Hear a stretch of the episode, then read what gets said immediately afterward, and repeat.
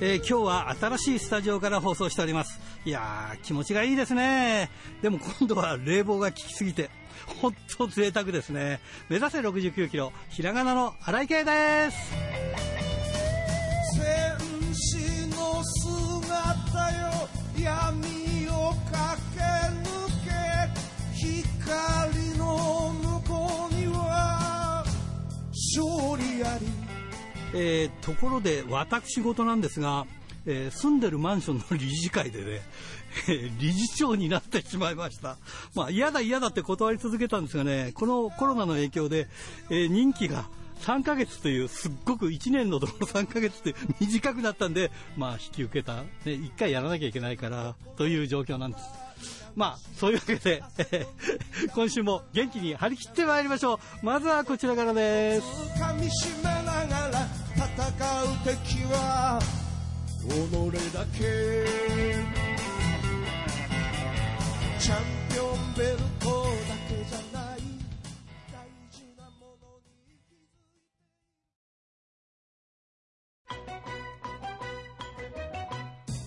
ラジプロリレーバトルえー今週のリレーバトルはマーベラスマリア選手から同じくマーベラス響選手へのバトンタッチです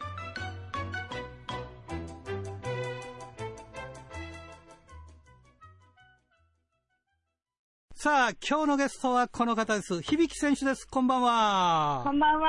よろしくお願いしますよろしくお願いします。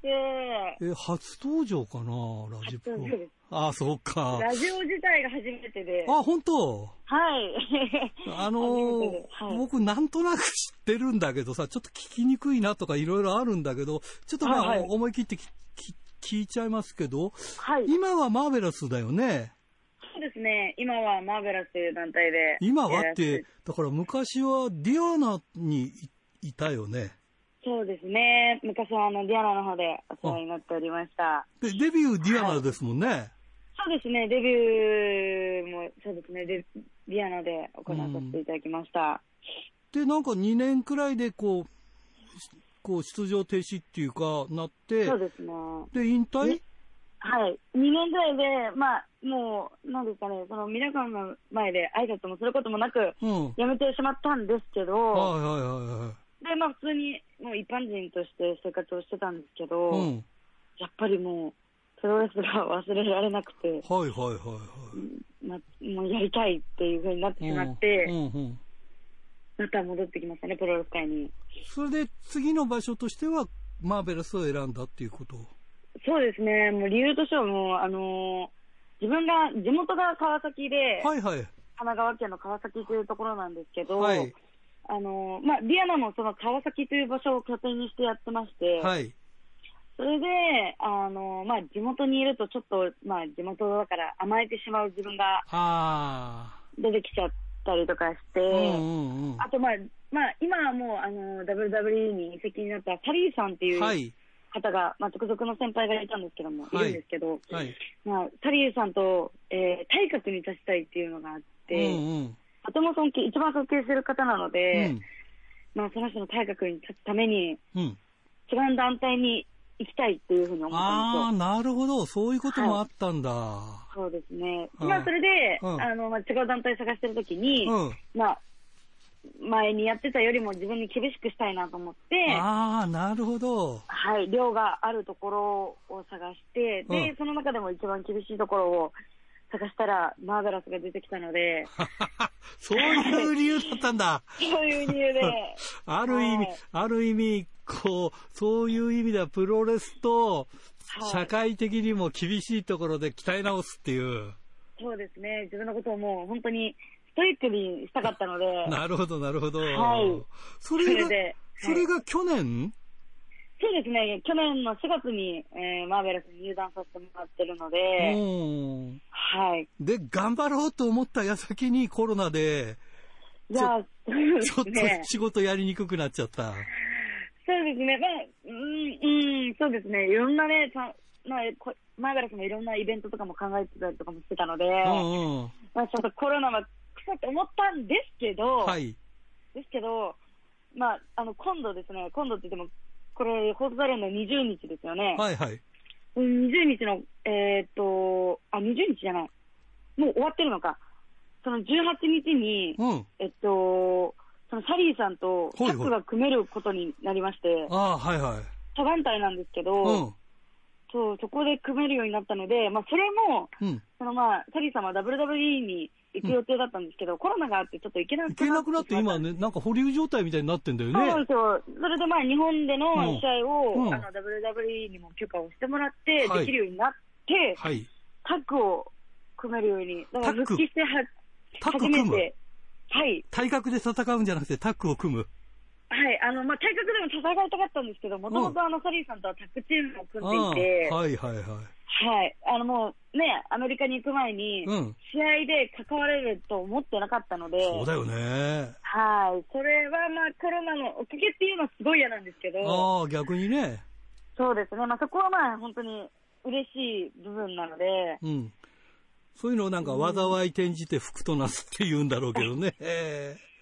そういう言葉があるんですね。そういう言葉があるんだ ね。うん。はい。やっぱり大変それは嬉しかったですけど。うん、大変なとこにもポッとなんかこう花が咲くようなところなんだね。そうですねあはいーじゃあ、それはそれですごいですね。楽しいいや、楽しいことだね。ただまあ、全部をプラス思考に、ねうんうん生きていってる人生なので、自分自身が。うんうんうんちょっとうん なので、うんマイナスな 面だけを見るのではなく、うん。コロナの中でもね、うんプラスの面をちょっと見つついいこうと思っております。うんどうですか、あの、その、まあ、戦う場所を変えてね、まあ、うんえーまあ、サリー選手と戦っ、あの、一緒にやったりとかっていう、まあ、その昔の人たちと一緒にっていうこともあるけれども、うんその、マーベラスに入って、やっぱり違うもんでしょ。そうですね、うん団体でやっぱり練習のしか仕方も違うんいが、教えることも違かったりとかもするので、うんもう入った当初はもう、団体に合わせるのが、うん。うん。大変っていうか、まあ、そのやり方が違うのでう、ん。うん、だから大変でしたけど、でもやっぱり元が全日本女子プロレスっていう土台がうん。い一緒だったので、うん長代さんもそうですし、京子さんも全日本女子プロレスだったので、うん。まあ、そういう教えに関しては、うんまあ、一緒だったので、うん。厳しさも、まあ、ディアナもすごく厳しいところだったので、はい。そうですね、まあ、厳しい、なんで厳しい中でもなんか種類が違うというか、なるほどね。まあ、量っていうところが大きいですね。ああ、そうかんそうか。そうだよねは。いうん。やっぱり、その中でもいろんなものを学んでいけるんですもんね。うん、そうですね。うん一緒に先輩と生活をして、いろんなことを学んでっていうことをしてますうね。ん。これ、響きっていうね、リングネームは、これはあのーマーベラス行ってから新規行ってみたいな形で変えたんですかそうですね。あの、マーベラス行って、まあ、長代さんがつけてくださった名前なんですけど、ど、万人の、こあの、人に響かおーせるような選手になるようにっていうので、うんうんつけていただいて、うん。はい、名前を変えさせていただきました。でもあれだよね、あなた恵まれてるっていうかさ、前のどうところでも結構すごい人たちと戦ったりとか、いや、そうですね、本当に。で、今いや回私さ、もはいさ今回はサリー選手もあるし、うんすはいごいよね。だって高橋七重選手と戦ったりとか、そうですね、デビュー戦が、ディアナの時のデビュー戦が、七重さんと、うん。ウはい、シングルマッチをやらさせていただいたりとか、ェーブでもね、はい、第2代、コナミ女でしょそうで すね、うん一応あの、今もう好み女がなくなってしまったみたいうんなんですけども、うん一応第2代、はい、 優勝をさせていただきましたね。うん。うん。いや、だから、はいキャリアはね、はい短いキャリアの中ですごいこう、やっぱり、いろんなことができてますよね。そうですねうん、いろんな経験をさせていただきました。でもまだ、うん。あの、ベルトは取ったことないです。ああ、そうか。いや、でもさ、そうでしょ。だ って、3年目くらいで、一回こう休んででしょはい、一回そうですね、で一回3年目、はい。それで、えーマーベラス9月デビューしたと思ったら次の年から、えーコロナで試合ができないみたいな形でしょそうですうね。んいや、だからこれからですよ、これから。 そうですね。チャンスはいっぱいあるからね。はい小学校にもいや、うんまあそう、そういう意味ではいろんな人たちと、こう、なんかまあ、マーベラスの、まあ、今、サリシ選手は完璧にマーベラスを離れちゃったんだろうけれども、はいはいはい。うん、でもなんかいろんな方たちとも今も仲良くやれるっていう感じですか。そうですね。うんまあ本当に、あの、えっと、マーベラス入るときにうんご挨拶にも、えー行かせていただいたり、長井さんもいろんな団体にご挨拶に行っていただいたりとかして、はいは、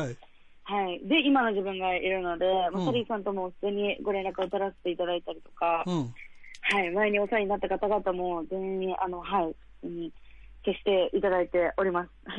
ああ、なるほどね。はいそれで今度あれですもんね、あの、北斗晶さんが、まああの、主催するはいうん、そう、アッセンブルアッセンブはルいアッセンブルアッセンブルですか。で、これがあるし、だからそういう意味では、まあ、あの、他団体と戦うわけじゃないけど、横並びでいろんな戦い見たりとか、こう、そういう勉強、勉強になることありますもんね、たくさんね。そうですね、うん今回、あのそのアッセンブル10月、はいえっと、1日にあるんですけど、はい。えっと、本当に、まあ、自分は今回のカードにうん選ばれてはいないんですけおど、ーはい。もうこのね、女子団体が集まって興行するということが、はい。自分がプロレスラーになって、そのディアナにいる時も、はいなかったんですよ、ああ、なるほど。女子プロレスラー団体が集まって、一つの興行を作り上げるっていうのがなかったので、うんうんまあ、自分からしたら前代未あ聞あのそうこかとであって、はい。それで、しかもまあ、美味しいじゃないですか。あそうそうファンの方からしたら。そう、いいろろんんなな、団体がそ一回で見れる。う、うん。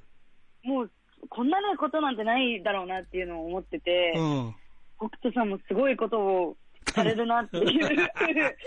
いやー思いですけど、でも楽しみだね。これからその、あすごいそう楽しみですねそういう形の中で戦っていけたらね。はい、もう団体同士で、どういうふうに、その、お客さんにうん見せるかっていう競争にもなってくると思うんですよ。そうだね。はい。うんで、しかも、さらに、まあ、団体内でも、誰が一番目立てるかっていうような。あそうだそうだそうだ。はいやこれからじゃあ逆に言うと楽しくなるかもしれないですね。いや、もう、もう楽しいことたたくさんあります。ああ、そうですか。わかりましたは い。ぜひぜひ頑張っていただきたいと思います。えー最後になります。次の方を紹介していただきたいんですが。はい。えーっと、同じ団体はのい男性なんですけども、はいえー伊坂レオ選手とはいいう方ですね。わかりはいました。えーはいそれでは本当に最後になります。全国のファンの皆さんにメッセージをお願いします。はい、えー、マーベラスという団体、そして女子プロレスをですね、これからも、えーっと、全国に、そして地上波などにも進出して、えーっと、皆さんに、たくさんの方々に知っていただけるように、えー頑張っていきますので、ぜひよろしければ応援の方よろしくお願いいたします。春日はい、こんばんは。よろしくお願いします。チャンピオンおめでとうございます。あ、ありがとうございます。あはのい。 もう今度はシュープロにちゃんと写真載ってるよ、顔が。そうですうね。ん。あの、出場した甲斐がありました。ねえ、そうだよな。んできればもうちょっと大きいのがいいけどね。ねえ、せっかくならもうちょっと、はい、うん3人ユニットなんで。そうだよね。はい。えー、小樽のラジオネーム、タルッコスネークメガネ君からですね、はい。春日、ガンプロでのベルト体感おめでとうございます。6人タッグ、えーしかも男子とのチャンピオンということで、えーどちらも初めてかと思いますが、早速10月に後楽園ホールでの防衛戦も決まりましたし、このままベルトを守り続けて盛り上げてくれたらと願っています。ということです。はい、ありがとうございます。 あのね、G アルフィーじゃん、ザ・ハルヒ、ザなんでしょえっと、G ハルフィーね。 ?G なの、はいえっと、もともとは、うんあの、G アルフィーさんうを、ん。あの、リスペクトしてオマージュしてうん。始めたことなんで、 G か。そこは G にしないといけないかなって。フランス語 H、H 読まないから G アルフィーでいいんだよな。あ、そういうことか。そうそう、え、なるほどね H H 読まないから、はい。うん、ははる、はるひじゃん、ある日になるんだよね。より指定主体の近くのフランスではそうやって読むんですよっていうそ書ういてですね。そういうことですね。はい、はいちなみにベルトなんですけど、うん。今目の前にあるんですが、おおすごいすごい。あの、シックスメンズタックって書いてあって、うん、メンズじゃもねえとじゃん。はもとがこう男性用のあ、はあはベルトっていう意味なんでしょうね。あ、ああ、なるほどうんね。うんまあ、もともと私たちの前のチャンピオンが、うん。ミスモンゴルさんが入ってたので、 そのあたりからちょっといろいろ変わってきたのかもしれないですけど、変わってたうんだよねん。うんこれやっぱり社会の移り変わりなんだな、これね。ねえ、うんそう、男性も男も女女も関係ないよっていうのが、そうだね。ガンプロなんて今、本当にね、うん。最初は私、あの、はるかでちゃんっていう選手が一人いて、女の子がね。うん。で、そこの対戦相手で呼ばれたんですよ。おうで、彼女一人しかいなかったんですけど、はい。まあ私が入って、うん。で、どんどん増えてきて、うん。今、女の子の比率がどんどん上がってるんですね。おー、楽しいねう。ん。なので、はい、うん本当に男も女もね、うん。自分の力を見せつけるというか、うん出し切って、まあ魅力を表現するリングなのかなと思ってますよ。そうだね。えーフリーなんだから、ぜひ頑張って、えーベルトを死守してもらいたいですね。はい。はいそうなんですよ。本当うに。ん。ベルト持ってる間呼ばれますからねあ そうだねこれ大事。 本 当に。はい。さて、今日といはう。ことで、ところで新井さん、はい。えっ、と、7月から、うん。あの、コンビニとかスーパーで袋が有料化されましたよね。はいはい。一切結買構って経なちい。ますけど、 あう本ん。当もうなんか2ヶ月ぐらい経つんですけど、う新ん。井さんはあんまり関係ないということなんですが、うん。えっと、私はですね、まあ、やっぱりこう、ビニールうん。うん。買うとお金かかっちゃうから、うん。だったらエコバッグを持とうと。うん。うん。それはいいでこと。皆さんのね、うんまあ、あの、思惑通りというか、うん、そうです感じね。になってはいるんですが、はい。エコバッグばっかり増えていくんで すよ。我が家に。い本やい当に。一個あればいいじゃん。いや、これが困ったもんでですね、あのーバッグってうん。うん。結構やっぱりこう、トータルのファッションの中で、ああ、そういうかことかなり。主張が激しいわけですよ。なるほどね。っていうので、うん。やっぱりこう、黒をフうん。ァッションの中に入れてない時に、うん。黒のエコバッグを1個持ってしまうと、うん。もうそれだけでこうコーディネートが崩れてしまうんですよ。ああ、なるほど。なので、ちょっとキラリ素材のうん。大きなエコバッグ、中くらいのエコバッグ、今うちにあるんですけど、おしゃれだね、きなりなんてそねうで。それに加えて、うん。あのーくしゃくしゃってこうちっちゃく畳める系の、はいはいいっぱい売ってるんですけど、はい。はい。そういうあのエコバッグうん。もいくつかうちにあり、うん。それでもまだ飽き足らずに、うん。ちっちゃいサイズのきなりのエコバッグを今買おうとしてますもん。うーん。顔。そうなんですよ。顔もうエコバッグだらけで。それなら、なんかビニール袋買った方がなんぼか安いだろうっていう。うんはい。ねしかも大中のエコバッグ今きなりって言いましたけど、うんあやさんおしゃれって言ってくれましたけど、うん。やっぱり汚れるんですよあ、。そうだよね。俺もそう。そう俺も持ってるのあるけどさ、やっぱりなんか黒っぽくなってくるんだよね。だんだんね。うん、そうそうそう。そうなんです。そうするとやっぱりこう、ファッションのコーディネートとか言ってる人間なので、うん。 あ、ごめんなさいって2代目とか買っちゃうわけじゃないですか。そういうことだね。いや、これ本当にエコなのかなって思いながら、 た生だ活をしております。ただ、ビニールの消費はなくていいっていうことだね。その、そういうもそうねそういうものはなんか自然に帰るから、はいぬ布とかはね。ただい、いうん、はい。あのーくしゃくしゃって畳めるタイプのエコバッグは、うん。素材がナイロンだったりす るので、ナイロン怖くていいじゃないですか。それはただ自分でそれを持ってるっていうだけの話になっちゃうよでねさ。らに、こう、だんだん、その、ナイロンのエコバッグ系は、うん。結構ね、耐久性があんまなくて、おう切れてきちゃったりするんですおよ。う。うんうん。ってなると、うん。これは果たしてっていうのは最近考えてることですね。難しいね。なんかそれを使わないためにナイロンでまたエコバッグを作ってって、なんかまあ捨てやしないからそうなんだろうけど、困ることは困っちゃうね。どうなのかなっうんうてん。いうのと、はい。あとは新井さんに聞きたかったんですけど、はい、新どうぞ。井さんって痩せ型じゃないですか。まあ割とね、うん。うん今までの人生で体重ってどんな風に変化しましたあのーあれですよ、えー大学時代が、はい。ちょっと、あのー武道やってたりとかしたから、えー58キロかなそれ、はいそれが、えーっと、社会人になって、タバ、タバコを、まあ、ヘビースモーカーだったけど、やめて、タバコをやめて、えー最終的には、ろ69キロから最終的には78キロまで行きましたあ。増えたんですね。そう、20キロ近く増えましたね。それ何歳ぐらいの時ですかそれは30代から40代ですね。今あ、やっぱり本当にそうなんだ。うん今、今は73、4くらい。うんうんご飯が美味しい。美味しいですよね。うん美味しい。もういっぱい食べちゃうんですけど、うん私も、うんあの30過ぎたら、うん。やっぱりこう、みんな太るよって言うじゃないですか。うんうん。だから、一応30過ぎたらって言われてるゾーンには入ってるのあで、正解はしてるんですよ。あ。ああ、なるほど。あの、数週間に1回、うん。なんかこう、体重がぐっと増えたようなあ感じがする時があってあ。、はい。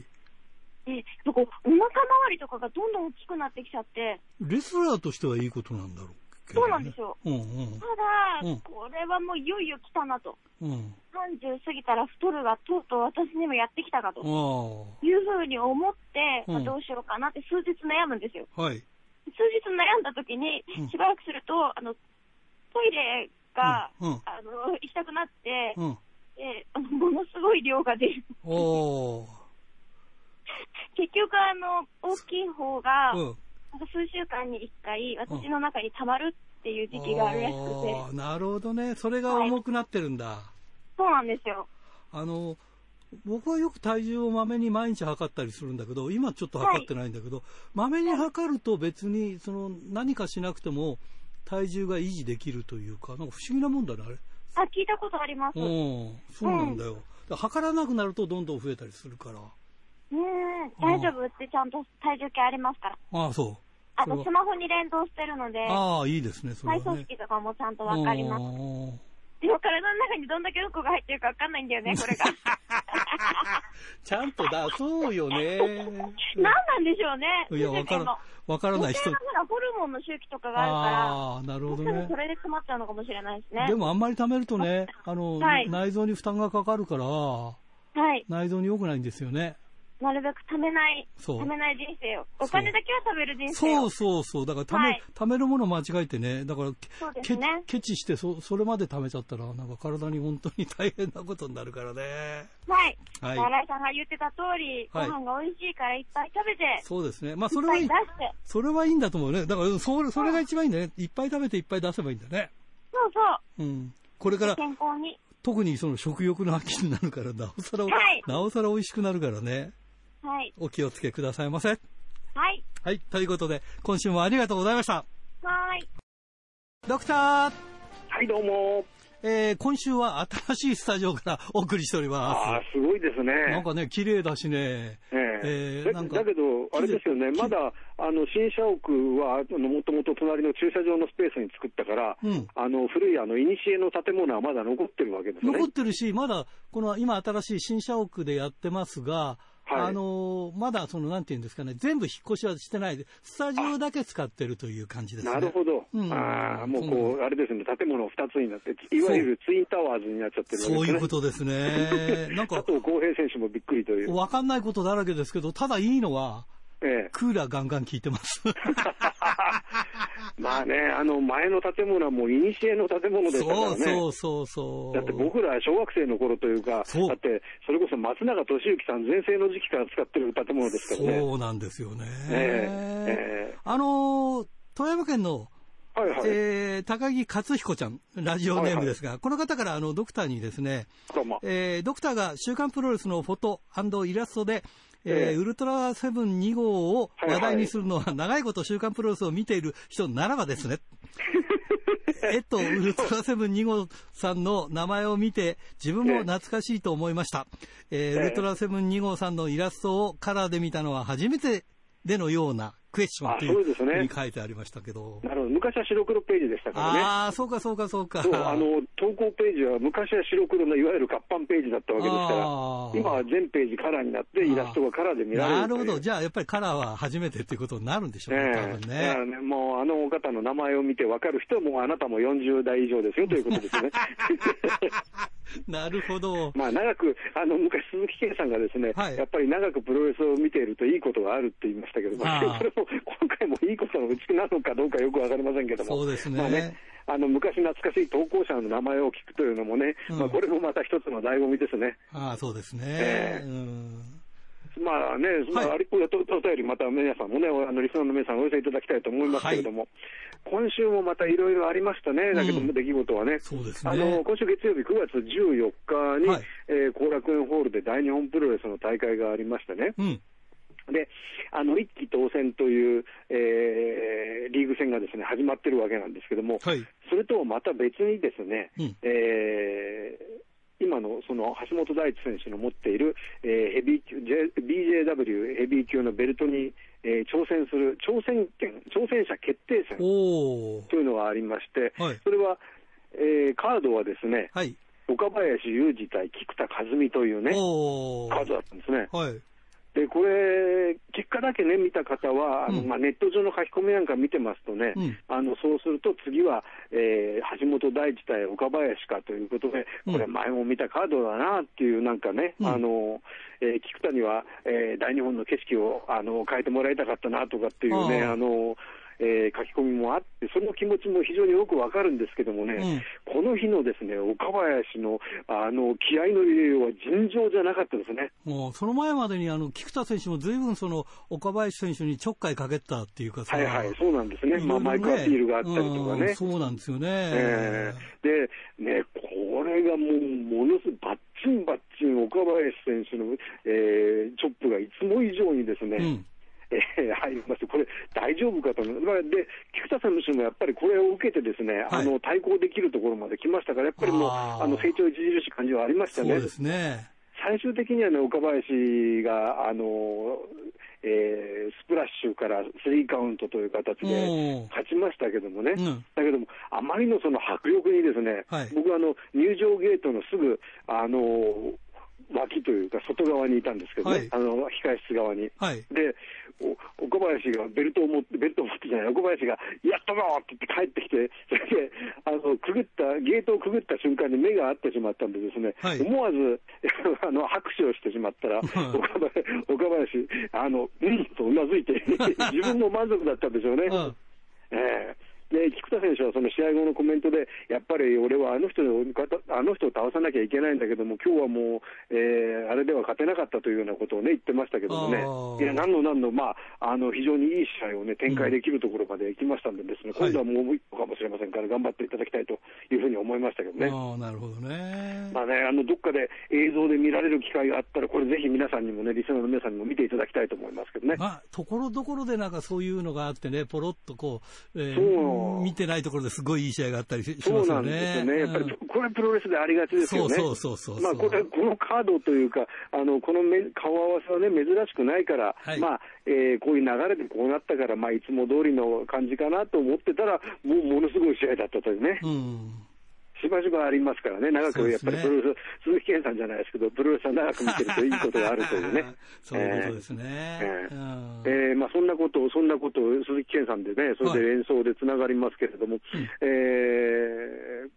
北海道の皆さんはね、あのご存知かと思いますけれども、えー今週先週の日曜日付の、おうおうえー北海道新聞に、あのこれもいやカラー写真入りでね、はいえーサムソン宮本さんの訃報が出てましたうんね、はい新根室プロレス、まああの。この番組聞いてらっしゃる方で、新根室プロレスをご存知ない方、あんまりいないかと思いますけれども、今日たくさん来てます、やっぱりそのあお便りがね。はうん、そうでしょうね。い。う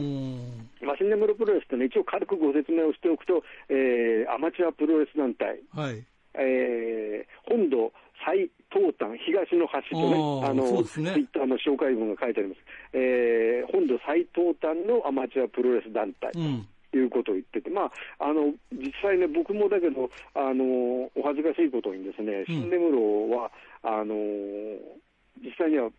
アンドレ・ザ・ジャイアント・パンダが出てくるまで知らなかったんですよね。いや、僕は知ってたけど、あー実際には、その、えジャイアントパンダくらいしか見てないんですよ。ああ、そうですよね。まあ、うんそういう人も多いでしょうね。うん、あとはなんかあの、その、なんかサミサミットみたいな感じで、はいはいはいこう、いるとか、ええそういうのはあるんですけど、道内にね、複数団体が、複数のアマチュアプロレス団体があって、そういうね、サミットがあるっていうのは聞いたことはあったんですけどもね。うん。でね、まあ、あのやっぱりね、これ北海道で、あののプロレスファンとしてはね、はい。あのなんていうか、もうそれこそね、あのなんていうか、北海道の東の端、いや、日本の東の端からですね、えー全国をあっと言わせたという意味ではね、もう、はいなんていうか、こう痛快ですよね、本当うにね。ん。で、もう本当に功績は大きいですよね、この方のね。そうですね。またそれにですね、よくぞ、あの、アブドーラ小林が気がついたといういやね。、だからそこすごいですよね。だってそれがね、えはいはいー世界中に広まったわけでしょそうなんですね、だから僕もアンドレ・ザジャジャイアント・パンダといううん名前を初めて聞いたのは、小林さんのツイッターか何か、うんあるいはそうです小ね林さんから直接だったかもしれないと思うんですけどもね、だったと思うんですよね。うんまあ、それで瞬く間にですね、まあ、大日本の上野大会から、えー DDT ですね、両国大会に出て、もう、あの日本中のプロレスファンが知ることとなったわけですよだねっ。て、ジャニーズとも共演してるでしょそうそう、ねああ、すごいよすごいね。ことですよね。うん本当にまあね、あのアマチュアプロレス団体、 日本最東端のアマチュアプロレス団体がそこまで上り詰めたというね、そうこのサムソン宮本という方のやっぱりあの発想と情熱ですね。そうですね。だからもったいないなっていう、せっかく日が当たったのになっていう感じもしますよいやーねね。うん55歳なんですってね。そうそうそう。えーなんかそれで、えー、と木曜日にその、えー新根室のツイッターにですね、うんあの湘南ぬかをあの無事済ませましたというね、うん。えー文章が載ってましてね、ほうほあのそのおっさんタイガーっていう方の投稿として載ってるんですけどうほう。も、はい。どうもあの、えー兄は、えー穏やかな性格で、子供の頃から喧嘩したことがないと書いてありますので、おっさんタイガーって方、弟さんだったんですかね。ああ、そうみたいですね。ああーあ。 まあだけどね、また、まあ、この番この団体はあれですよね、あの名前のセンスが僕あの、非常にいいと思いますよね、あーおっさん大会もそうですけど、下着三四郎とかです ね、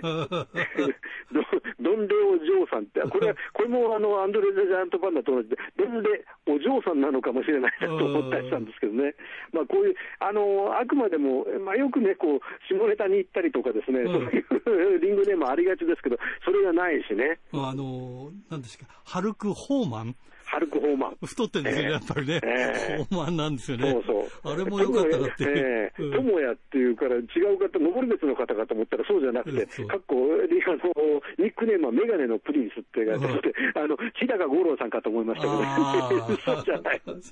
道民しかわからないから。そうそうそうそうそう。 ああ、だけど、まあね、過去、あの、ほ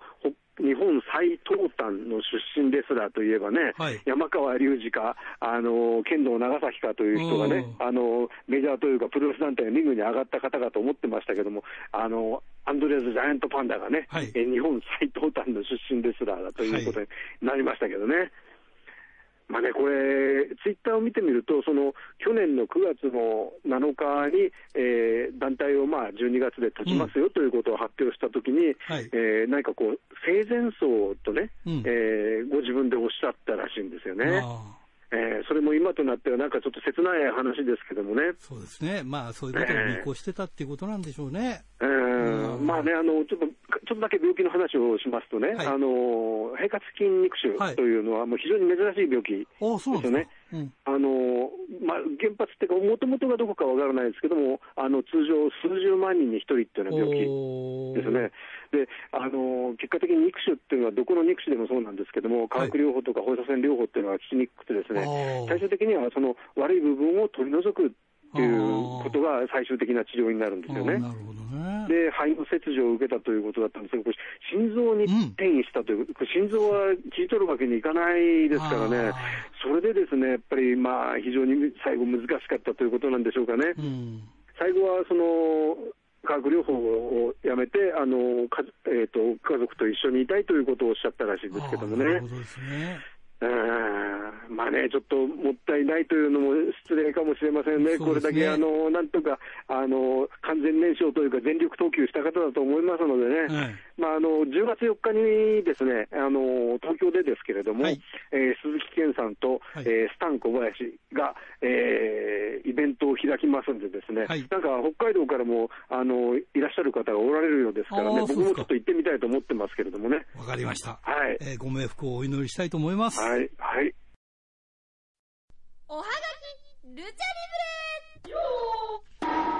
えー清田区の金崎正史君からですね、えー10月から放送時間が、えー3時から2時に変更する、変更ですね。了解しました。えー28年前は30分番組で2人で放送してましたね。えー確か午後10時ぐらいの放送の時もありました。私も28年間リスナーで頑張ってます。新井さんも健康に気をつけて、えーこれからも長く頑張ってください。ということで、ありがとうね、金崎くん。助かるよ。28年間ね、頑張ってくれてんだ。はい。えー、苫小牧市、ラジオネームひじきさん。荒井さんおはようございます。いつも楽しく聞いてます。ここ何日間かですっかり涼しくなって急に秋の気配ですね。全くその通りです。えー、さらっとおっしゃいましたが、 えー10月からは放送2時開始になるんですかクエスチョン。びっくりです。これはちょっと厳しい時間帯です。 えーわ笑い。起きられるかなクエスチョン。えーラジコという耐え耐えれる見方もありますが、点々点ということで、別に生で聞かなくても大丈夫ですから、 えーでも聞いてください。お願いします。ということです。えーこれは、えー、千歳のラジオネーム、大和武さんからですね、新井さんこんばんは。マスクに発火油、発火オイルを、えー吹きかけて使ったんですね。あれは直接かけて使うときつくてむせ返ったと思います。あなたもやったんですね。っていうことだね。えーそんな時は一度ティッシュに軽く吹きかけて、えーマスクに軽く叩いて、えーつけてやると和らぎますよ。ああ、そうなんだ。未だに俺直接かけてるわ。 発火の香りをするティッシュは汗拭きに使うと良いですよ。ああ、本当。えーそれから政府がイベントの5000人の一律制限を緩和すると発表しました。えー歌舞伎など静かに鑑賞する者は満員の入場も認めるそうです、えープロレスは客席から大声で声援を送ったり選手の大声で煽って、えーファンの叫び返すのが楽しみなんですが、えー今は静かに拍手だけで応援するスタイル、えーが良いでしょうねということでそうだよねでも今その発火オイルに戻るけどなんかその最近はむせ返るのが癖になって なんかそれを楽しんでたりするあのきつさがないとちょっと耐えられなくなってるっていうやばいなと思います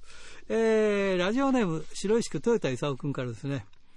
えー先週の金曜日にサムソン宮本さんの訃報を知りましたが、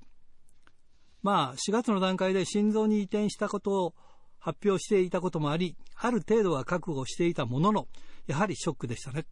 正直、新木場で終わるなんてかっこよすぎるだろうと思っていたし、アンドレ・ザ・ジャイアント・パンダがバズった時も、えー新根室はアンドレ・ザだけじゃないんだよな、って思いましたが、えー新木場のラストでサムソン宮本13番勝負を行ったのを知り、やっぱりそっちだよね、なんて思いました。えーサムソンさんのプロレス頭がすごいのはもちろん、お客様を楽しめるための、だったら、自分のプライベートもネタにするし、 団体の人間にもほとんど教えずに突然発表したりと、とにかく周りを驚かせるのが好きな人だったなと思います。2016年に、えー10周年をもって新根室を解散させる予定が1年延長したらアンドレザがバズるんだから世の中わかりませんね。まあ外れると同時にサムソンの病気も、えーサムソンさんの病気も発覚するのですが、えーきっとサムソンさんのことだから天国に行っても相変わらずバカなことを考えて周りを楽しませているんだなと思っています。サムソンさんにえーご冥福をお祈りいたします。合唱ということでね。はい。えーこれは、えーラジオネーム黒潮太郎さん、えー小樽市ですね、えー北海道新聞の長官で知ったのですが、えー新根室プロレスの代表だった、えーサムソン宮本さんが、えー9月11日に亡くなってしまいました私が宮本さんの試合を見たのは2013年の11月第2回北海道アマチュアプロレスサミットのメインイベントで、えー、羅生門原、かっこ EWA が相手でした。もうこの方も有名だよね、えー試合後は仲が悪くなっていた宮本さんの奥さんが上がって、ハッピーエンドという演出でした。えー55歳でまだ若いのに残念です。ご冥福をお祈りいたします。ということですね。えーこれは、あ葛西郡のラジオネーム元広島県民さんからですね。新井さんこんばんは。えー9月11日に新根室プロレスの代表だった、えーサムソン宮本さんが亡くなりました。友人の帯広市の上口秀之君と一緒に初めて新根室プロレスの本部にお邪魔した時、えー遠くから来てくれたんだからとわざわざ道場に連れて行ってくださり、えーリングの上に上がらせていただいたことが思い出に残ってます。えー必ず病気に打ち勝って元気になってまた新年もプロレスを再興してくれることを願っていましたが残念ですご冥福をお祈りいたしますということですねまあ本当にね、えー大変ですよね若くして亡くなるっていうのは、まあ、人間どうなるかわからないっていうことがあるからねどういうふうに生きるかっていうのもあるんだけどただ僕はあのサムソンって言われるとね冬木さんも思い出しちゃうんだよとやっぱ古いんだなサムソン冬木っていうのをまあまあその辺からサムソン宮本さんって取ったのかどうかちょっとよくわかんないんだけど僕もなんかまあそういういろんなことを思い出してしまいますということであと一つですね、ええーカタカナのプロレス折り紙ストの大喜利さんから、いあのーメールをいただいておりまして、その8月の大日本でね、お会いした時に、その、えー大喜利さんがこう装着していた、あの、マスクがマスカラス仕様なんですよ。で、これ、あの、デストロイヤーっていう、矢は矢号の矢なんだけど、デストロイヤーさんっていう、その、こう、あの、覆面を作ってるところなんですけど、そこのマスクバージョンだったんで、あで、なんか、はやぶさのマスクがあったら欲しいなって言ってたら、なんかその、はやぶさのマスクがあるそうなんですよ。だからぜひ買ってくださいという。でそれを着て、あの、会場へ来てくださいということで。でもどうなんだろうな、あれ、はやぶさのマスクってさ、全体通すからいいんだけど、あの、ここ、は、あの、口んとこだけ見るとあんまりこうなんかピンとこないっていうか、なんか、どうなんだろうと思ってるんですけど、いや、ちょっとね、えーホームページ見て、えーできたら買って、えーもしくはまあ、なんかいろいろ違うのがあったらねって思ってますが、えーいいかもしれません。えーということで、おはやき、ルチャリブレでした。さあ、今日のゲストはこの方です。道のくプロレス、野橋太郎選手です。こんばんは。はい、どうも、こんばんは。道のくプロレスの橋太郎です。どうもご無沙汰しております。すみません、大変お久しぶりです。の橋です。はい、あのね、最近、道のくが北海道来てくれることもないので、なかなかこう、ねえそうですね、もう何年ぐらい行ってないですかね。結構来てないですよね。はい、多分僕も今の格好じゃない頃が最後なので、そうなんですよね。うん。あ、そういえばですね、えーはい神戸の凱旋おめでとうございます、凱旋大会。ありがとうございました。いや、すごないんか、なんとか開催できました、本当に。すっごい顔ぶれですね。これちょっと見たかったなっていうか、これ。いやーあの、ぜひともあの、DVD では、あの、販売しますのそうですねで、機会ありましたらぜひご覧くださいこ。れ懐かしいっていうか、なんていうか、はい。ディック東郷選手が入って、これ、人生、サスケが入って、真ん中にこう入ってでしょはい。なんか素晴らしいですよね。いやーもうそれ多かったですね、緊張はやっぱりしましたし、はいで相手は相手で、やっぱ、ねそうだよね思い思い入れのあるそうですね、方たちだったのモでッ、チー選手とか、ドーム藤井、ガンマ、影虎選手でしょはいみんな関係のある方ばっかりですもんね、これね。そうですね、やっぱりまあ地元、神戸っていうことはいで、ねまあいろいろちょっと思い入れのある選手をうん思い浮かべたときに、やっぱり、まあ今年ちょっと1月にね、あのはい登竜門の復活興行みたいなのあがあったんはでいすけど、はい。はい。でそれ出たときに、なんか今年は、なんかドラゴンゲートと絡みたいなって、ずっと頭によぎったので。はあまあ、その中で、まあ、僕の中でも特に思い入れのある、そあのドラゴンなゲるーほどトねの選手を、はい、オファーしたんですけれども、おまけに神戸出身だから神戸っていうところでやるから、まあ、ぴったりっちゃぴったりなんですよね。そうですね、もうそのシチュエーションがもうすべて揃ったので、ああ。まあ、そんな中でやっぱりちょっとコ コロナの影響がさあよくできましたね。若干ありましたけれども、いはや、い、よかったよかった。ねえ。で、道のくプロレス自体も、はいまあ、東北でも、こう、実に、こう、本興行が開催できるようになったということで。そうですね、本当、ついもう先週ぐらいのお話なんですけれども、はい。まあ、それでもやっぱり人数制限がかなりかかっておりまして。あーで今、我々がその1000倍特許でした、ゴザシート、はいはい。あれができないんですよね、そのだソーシャルディスタンスを確保できないので、ああ、椅子でこう、例えばこう、間を取らないとダメっていう感じですか。そうなんですしっかりとその席の場所を指定してうんうん、座っていただかないと、やっぱその会場側もちょっと貸せないと言いますか、じゃあ、座布団しかないですね。そう なんです座、布も団ならう、こう離して、座布団にそれでも、はいもしくはゴダシーそうトですね、ゴダシートに、あの、マスを書いて、 はい、もうあの、座るしとっこかりその場、場見て、こパミッこに座ってくださいってやればいいんですけど。そうそうですね。その手間暇が大変ですもんそうね。なんですねそうなると、ちょっと椅子に逃げてしまうところはあるんですけれども、そういえば、岩手っていうのは、つい最近までコロナ一人もいなかったんですね、コロナの患者さんね。そうですね、もう先月まで確かいなかったはずでうすー。んまあ、ひとえにあの、検査するところがないからみたいなことを 冗談で言ってた方もいるんですけど、まあ、そりゃないだろうっていう感じで。はい まあ、検査した結果、その、えっ、と、まあ、発見されたわけですけれども、うんまあそれでも、他のところが、まあ、ずっとこう、剣が赤くなっていく中、うん岩手だけずっと白を死守してましたんで、うん、そうですね。いでも、あの、あれですよね、このコロナ禍で、一番先にその、観客入れてやったのも、道のくプロレスですもんね。それは多分間違いなまいで間す違いないね。ですよね。多分全世界見渡しても、全世界だ。はい。多分分あの一瞬だけは、えーと、有観客入場者数が、うん一瞬だけ世界一だったと思いますけれども、そうですね、あのね、は例い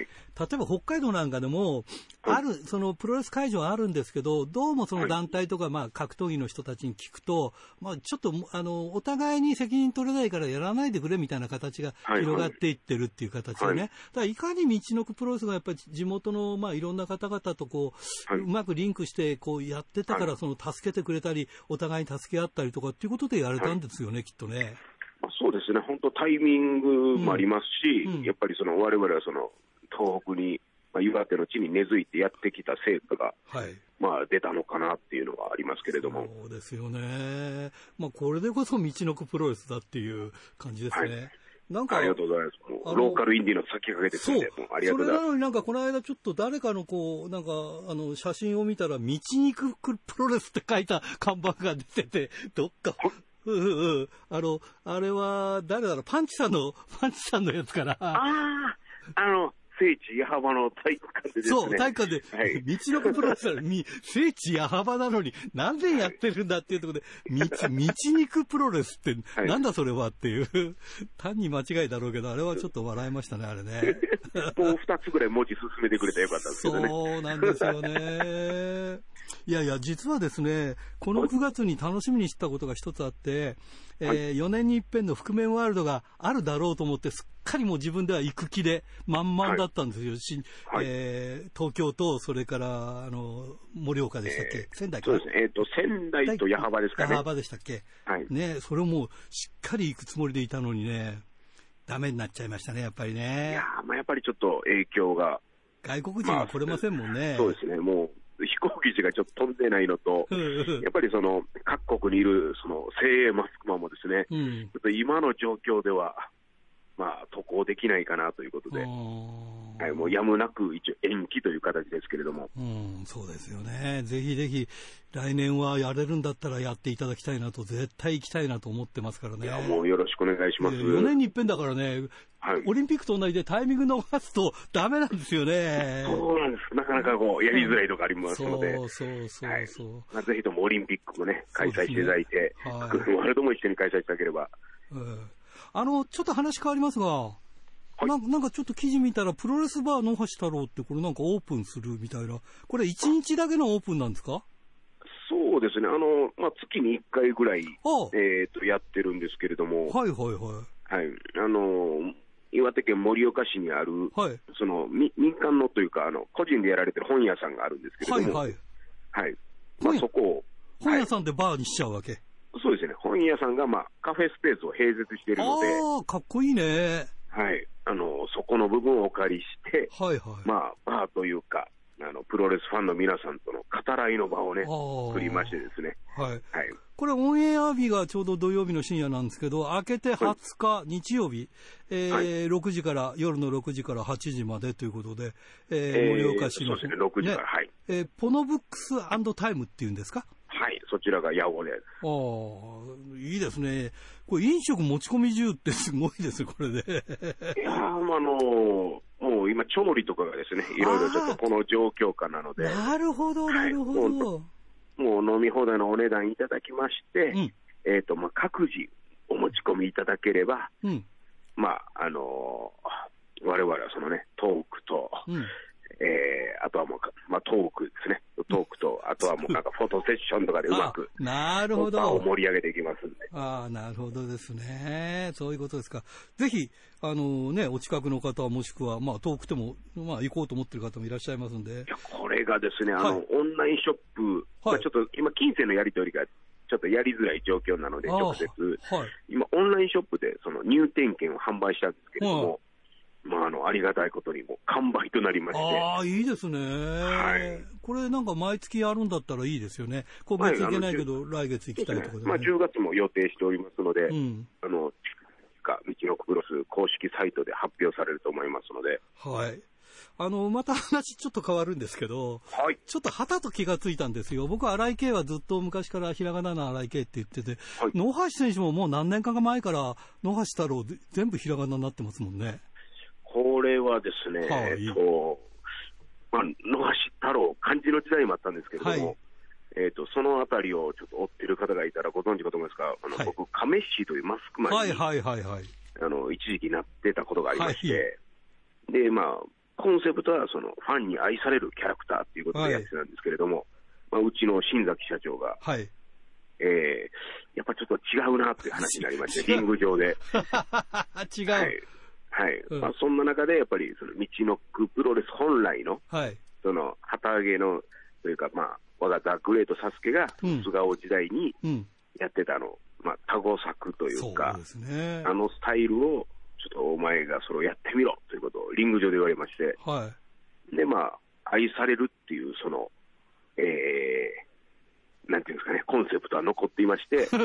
漢字よりはやっぱり、ひらがなの方がお前愛されるぞということで、い。ああ。はい、そんでくらいひらがななんですけど、僕はなんか調べたら、あの、えー荒井家ひらがなの方が、あ将来的にね、大器晩成だっていうああそう感なじんですで、かそれで、うん、もそういうう、鑑も定鑑定があります、あったんうん、ですね。もうその時、年でしたけどね、結構ね。 何が大器だっていう。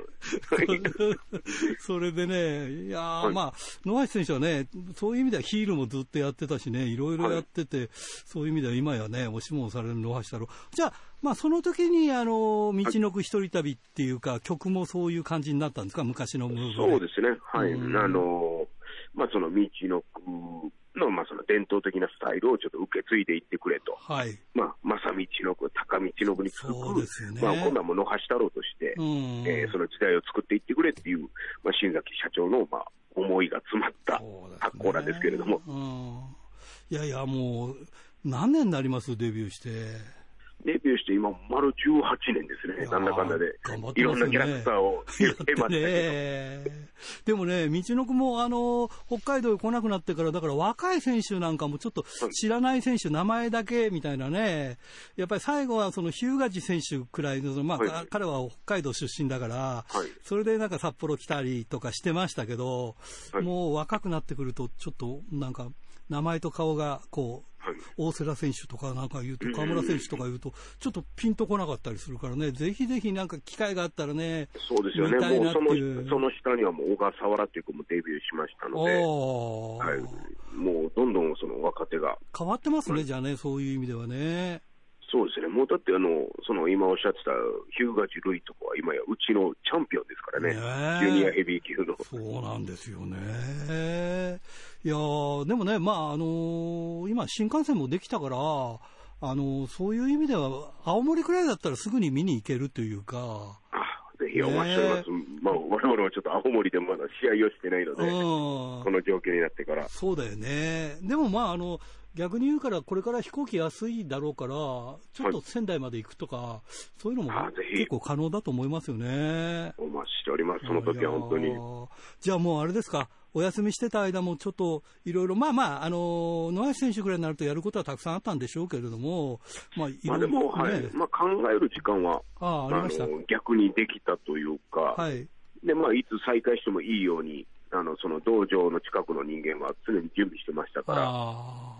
だから多分、その、先ほども言っておきましたけど、比較的早く我々は興行再開できあ、たあので、あ、そうまであ、すそね。こは恵まれてるなと思いました。ぜひぜひ、あのね、まあ皆さん方のモデルになってますから、これをずっと続けていただいて、我々も早くいろんなものが見たいっていう、やっぱり要望がありますからね、頑張ってやっていただきたいなと思いますね。あもうありがとうございます。えーじゃあ最後になります、全国のファンの皆さんにメッセージをお願いします。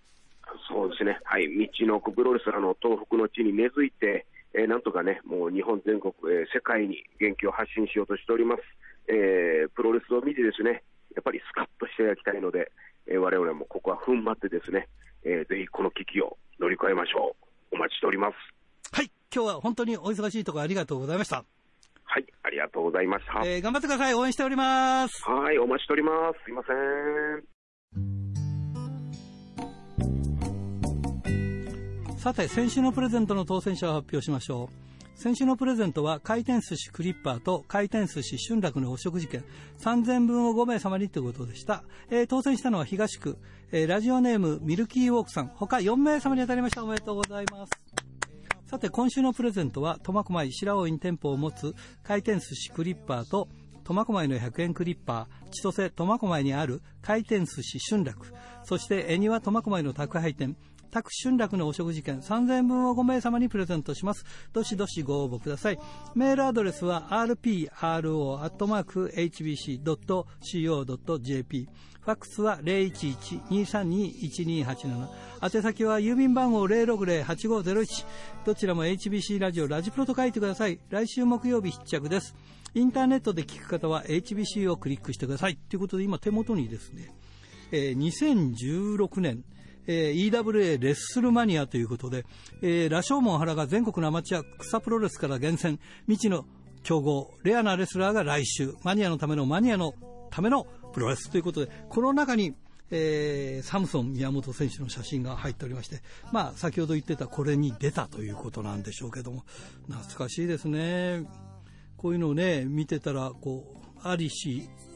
氏の姿がね、思い浮かばれるということで、いや、本当にね、まあ、惜しい方を亡くしたということで、改めて、えー合唱しましょう。ということで、いつものようにお相手は、ひらがなの荒井圭でした。じゃあまた来週まで。さようなら